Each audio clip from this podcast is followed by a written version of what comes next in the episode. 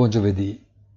Nelle sue risposte durante la conferenza stampa, Jerome Powell ha tenuto a sottolineare ripetutamente che la stabilità dei prezzi è l'obiettivo primario della politica monetaria.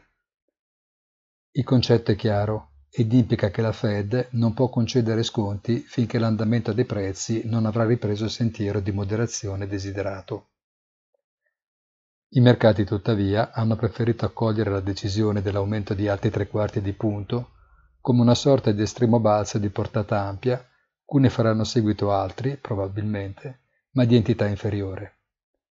La rassicurazione poi che gli Stati Uniti non sono in recessione, ma in rallentamento grazie ad un contenimento degli accessi di domanda, contribuisce ad una lettura molto positiva da parte di Wall Street di quello che farà la banca centrale e chiude in forte ripresa soprattutto per il Nasdaq, che più di altri indici aveva fino ad oggi accusato le perdite più pesanti.